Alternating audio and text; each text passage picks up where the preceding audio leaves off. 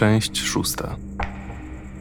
Kiedy zaczynałem pracę w Sarze, nikt nie informował mnie o dziwnych rzeczach, które dzieją się w tych lasach. Chodziło pewnie o to, żebym nie spanikował i też się nie zwolnił. Ale po kilku miesiącach służby, kiedy byłem jeszcze dość początkujący w tym fachu, kumpel i ja upiliśmy się na jednej z imprez i trochę się otworzył. Ta, dzieją się tam czasem popieprzone rzeczy. Dla mnie najgorsze są te przypadki, kiedy ludzie umierają, choć nie powinni. Wiesz o co mi chodzi. Albo kiedy znajdujemy martwych, a dosłownie kilka minut wcześniej ktoś widział ich po raz ostatni. Jak ten gość, którego znalazłem jednej wiosny na bardzo uczęszczanym szlaku. Zdenerwowany turysta wpadł do kwatery i zgłosił, że na środku jednej ze ścieżek leży facet w wielkiej kałuży krwi. Pognaliśmy tam i znaleźliśmy go. Leżał, nieżywy i całkiem zimny. Ale to w sumie nie powinno nikogo zaskoczyć. Tył jego głowy wyglądał jak czerwona miazga. Miał dziurę w czaszce, przez którą wyciekał mu mózg. Gość sprawiał wrażenie starego. Doszliśmy do wniosku, że po prostu upadł i uderzył głową o ziemię. Starzy ludzie często upadają, to nic nowego. Ale w okolicy, w której go znaleźliśmy, nie było żadnych kamieni, ba, nawet wystających korzeni czy większych gałęzi, o które mógłby się potknąć. Nie było też żadnego śladu krwi. Po prostu umarł w miejscu, w którym leżało jego ciało. Więc może to morderstwo? Tak pomyśleliśmy, ale to miejsce jest naprawdę popularne wśród turystów. Niemożliwe, żeby ktoś nie usłyszał, jak ktoś kogoś morduje. No i wtedy znaleźlibyśmy ślady krwi naokoło, rozpryski i tak dalej. Wszyscy, którzy widzieli miejsce wypadku, zgodnie stwierdzili, że wygląda to tak, jakby upadł i rozwalił głowę o kamień. No ale przecież tam nie było żadnych pieprzonych kamieni, więc o co rozwalił sobie łeb? Była też taka kobieta, którą znalazłem z pięć lat temu, w innym parku na północy. Znaleźliśmy ją między dużymi jałowcami, była owinięta wokół jednego z nich. Wyglądała, jakby go przytulała. Właśnie zaczynaliśmy ją podnosić, żeby przenieść ciało, i wtedy pieprzona woda wytrysnęła z jej ust jak jakiś wodospad, aż zachlapało mi buty. Jej ubranie było suche, jej włosy też, ale ilość wody w jej płucach i żołądku była po prostu niewyobrażalna. To było tak niewiarygodne. A co powiedzieli po sekcji? Przyczyną śmierci było utonięcie, kompletne przepełnienie płuc wodą. Mimo, że znaleźliśmy ją na terenie, gdzie od najbliższego zbiornika wodnego dzieliły nas kilometry, żadnych kałuż ani nic, brak śladów innych ludzi, to znaczy jest to możliwe, że było to morderstwo, ale kto by to zrobił w ten sposób? Strasznie dziwne się to wszystko wydaje. Trochę mnie to przestraszyło, ale byliśmy już ostro wstawieni i nie przyjąłem się tym aż tak bardzo. Wydawało mi się też, że mój kumpel przez fakt upojenia trochę przesadza. Ale przejdźmy dalej. Nie lubię zbytnio rozmawiać o tej sprawie. Była ona naprawdę okropna i starałem się robić wszystko, żeby o niej zapomnieć. Choć, jak wiadomo, łatwiej powiedzieć niż zrobić. Wydarzyło się to z pół roku po tej naszej zakrapianej rozmowie i było to najbardziej chore, co przytrafiło mi się w pracy do tamtego momentu.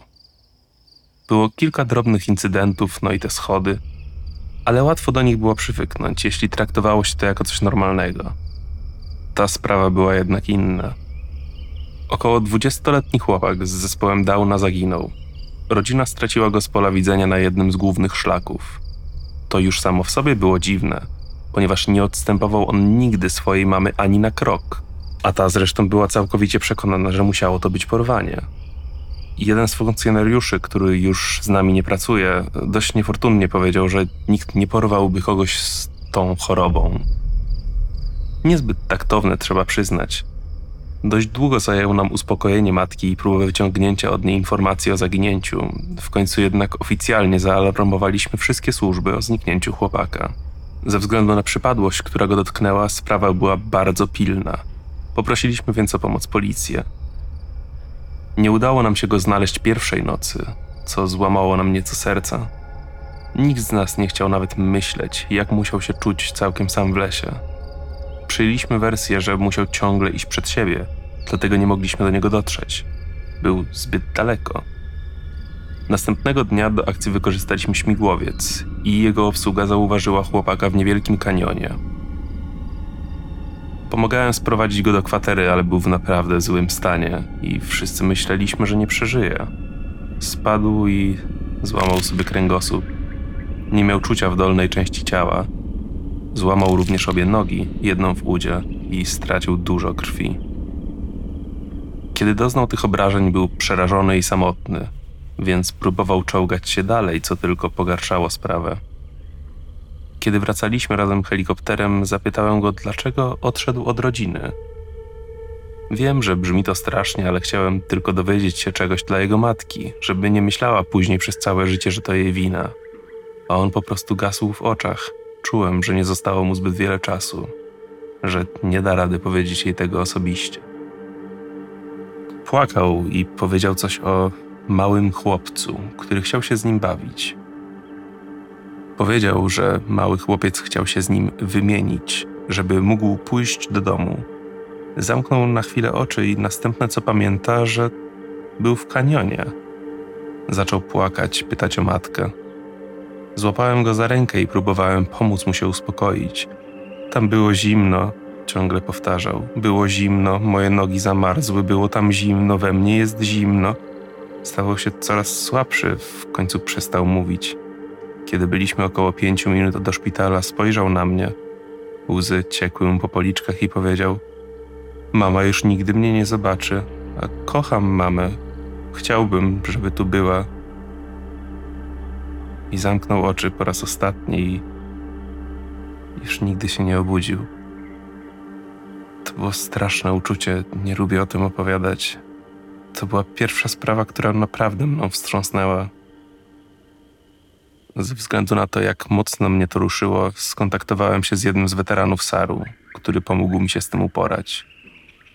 Rozmawialiśmy często i kiedy lepiej się poznaliśmy, podzielił się ze mną swoimi przeżyciami z pracy. Początkowo było to trochę krępujące, ale, ale pomogło. Wiedziałem, że nie jestem sam, że nie tylko na mnie wpłynęło to, co dzieje się w tych lasach. Powiedział mi: Myślę, że to stało się jeszcze zanim dołączyłeś do służby. Gdybyś już był, to na pewno byś to zapamiętał. Wiem, że nie mówili o tym w wiadomościach z pewnych względów, ale większość, którzy pracują tu odpowiednio długo, wiedzą dlaczego. Park sprzedał trochę ziemi firmie zajmującej się wycinką drzew. To była dość kontrowersyjna decyzja. No ale w końcu nie był to jakiś duży obszar, ani nie było tam starych czy zagrożonych drzew. Był kryzys gospodarczy, a park bardzo potrzebował pieniędzy. Ale do rzeczy. Zaczynali wycinkę i wezwali nas, żeby ją nadzorować. Nie wiem dlaczego, ale ostatecznie wysłano tam mnie i kilku innych chłopaków. Chyba zarząd chciał, żeby było nas wielu, aby uważnie wszystkiemu się przyjrzeć. Dotarliśmy na miejsce i wszyscy zgromadzili się dookoła jednego drzewa, które właśnie ścieli. Pracownicy byli ostro wkurzeni i lekko świrowali. Podszedł do nas ich kierownik i powiedział: I co to kurwa ma być? Jakiś chory żart? Popieprzyło was do reszty? Kupiliśmy tę ziemię uczciwie. Nie wiedzieliśmy, o czym on w ogóle bredzi. Zaprowadził nas do ściętego drzewa i powiedział, że to już tak było i oni tego tam nie włożyli. Część pnia była pusta w środku i nadgniła. Kiedy drzewo upadało, pień pękł w tym miejscu i okazało się, że wewnątrz niego coś jest. Ręka. Idealnie odcięta ręka. Wyglądało to tak, jakby zrosła się z drzewem. Pomyśleliśmy, że to oni robią sobie z nas jaja. Powiedzieliśmy, żeby sobie nawet z nami tak nie pogrywali i chcieliśmy wracać. Ale oni powiedzieli, że wezwali policję i że pójdą z tym do prasy, jeśli nie zostaniemy na miejscu. To przykuło uwagę najwyższych rangą. Zostali i porozmawiali z policją. Wszyscy zaprzeczali, że umieścili tam rękę, ale bądźmy szczerzy, jak ktokolwiek mógł to w ogóle zrobić? To była prawdziwa ludzka ręka, ale nie była ani zmumifikowana, ani zgniła. Nówka sztuka nie mogła być tam dłużej niż jeden dzień. I była zrośnięta z drzewem, była z nim złączona. Drwale zarzekali, że to nie oni, no ale kurde, skąd świeża ręka znalazła się wewnątrz pnia. Gliniarze kazali drwalom wyciąć kawałek drzewa razem z ręką, zabrali go i cały obszar został zamknięty. Wyszło z tego wielkie śledztwo, ale nie udało się go rozwiązać w żaden sposób. Cała ta opowieść to już legenda w Sarze. No i od tej pory nie sprzedano już ani kawałka ziemi pod wycinkę. Jak wiecie, niedawno byłem na obozie treningowym i słyszałem tam niesamowite i przerażające opowieści. Jeden z chłopaków, z którymi tam byłem, opowiedział mi tę historię przy ognisku. Byliśmy oba już nieźle wcięci, widać tu pewien wzorzec, i wymieniliśmy się opowieściami. Mówił tak. Ja i inny ratownik byliśmy razem w terenie, bo jacyś turyści ogłosili, że słyszeli w nocy dziwne krzykliwe dźwięki. Musieliśmy sprawdzić, czy jakaś pieprzona puma nie wlazła na nasz teren. Byłem dość wkurzony tą całą sytuacją. Tego roku musieliśmy się uporać już z trzema i zaczynało robić się to już męczące. A tak w ogóle to ich nie lubię. To dla nas istny wrzut na dupie. A w dodatku są przerażające. Pierdolone kociska, żyjące kupy gówna. Narzekałem na całą drogę mojemu kumplowi. Wszędzie widzieliśmy połamane gałązki i coś, co wyglądało jak legowisko, więc mogliśmy przyjąć, że puma jest gdzieś w okolicy. Zgłosiłem to do kwatery, a ci chcieli, żebyśmy to stuprocentowo potwierdzili. Wiesz, chcieli, żebym wszedł w gówno tego stwora, wtedy byłbym absolutnie pewny i mógłbym użyć tego jako dowodu. Powiedziałem, że mam już tego dość. Wiemy, że to cholerstwo gdzieś się tu czai, nawet jeśli nie wlazłem w jego kłupsko, albo nawet prosto w jego głupi ryj. Kumpel, z którym byłem na akcji, odszedł na chwilę, żeby się odlać. W tym czasie ja zauważyłem norę pod drzewem. Patrzyłem na nią, myślałem, że może zobaczę lisa albo coś, co tam żyje, bo ja kurde kocham lisy. Są słodkie jak cholera. Ale do rzeczy. Patrzę sobie na drzewo i słyszę odgłos łamanych gałęzi, dochodzący z przeciwnej strony niż ta, którą udał się mój partner. Wyciągnąłem pistolet, ale jak oboje dobrze wiemy, gówno bym nim zrobił dzikiemu kotu. Krzyknąłem do kolegi, żeby wracał, ale odszedł za daleko i mnie nie usłyszał. Stałem jak wryty i starałem się dostrzec, skąd nadchodzi to cholerstwo i myślałem, że się zleję ze strachu. I co? Jakiś facet zbliżał się do mnie. Ale nie szedł, on robił pierdolone salta. Salta w jebanym lesie. Omijał wszystkie przeszkody, musiał znać tę ścieżkę doskonale. Krzyknąłem, żeby stanął tam, gdzie jest, wycelowałem w niego i krzyczałem, że będę strzelał. Ale on się nie zatrzymał i straciłem panowanie nad sobą. Strzeliłem w ziemię, tuż przed nim. Kiedy pociągnąłem za spust, był jakieś 45 metrów ode mnie. Zaraz potem odwrócił się i zaczął wycofywać się, dalej robiąc te pieprzone salta. Mój partner usłyszał wystrzał i przybiegł do mnie. Pytał, co się stało. Powiedziałem mu, że jakiś wariat wyskoczył cholera wie skąd i że musimy stąd spieprzać. Powiadomiłem o wszystkim policję, nie miałem żadnych kłopotów przez to, że strzeliłem, ale kurde, nie wiem, co to był za szalony skurwiel, ale nie widziałem nic takiego wcześniej. To było po prostu popierdolone. Myślę, że możemy się zgodzić, że w tych lasach dzieją się popieprzone rzeczy. Nie zamierzam snuć żadnych teorii, skąd one się biorą. Chcę tylko, żeby ludzie, którzy tam wchodzą, byli bezpieczni.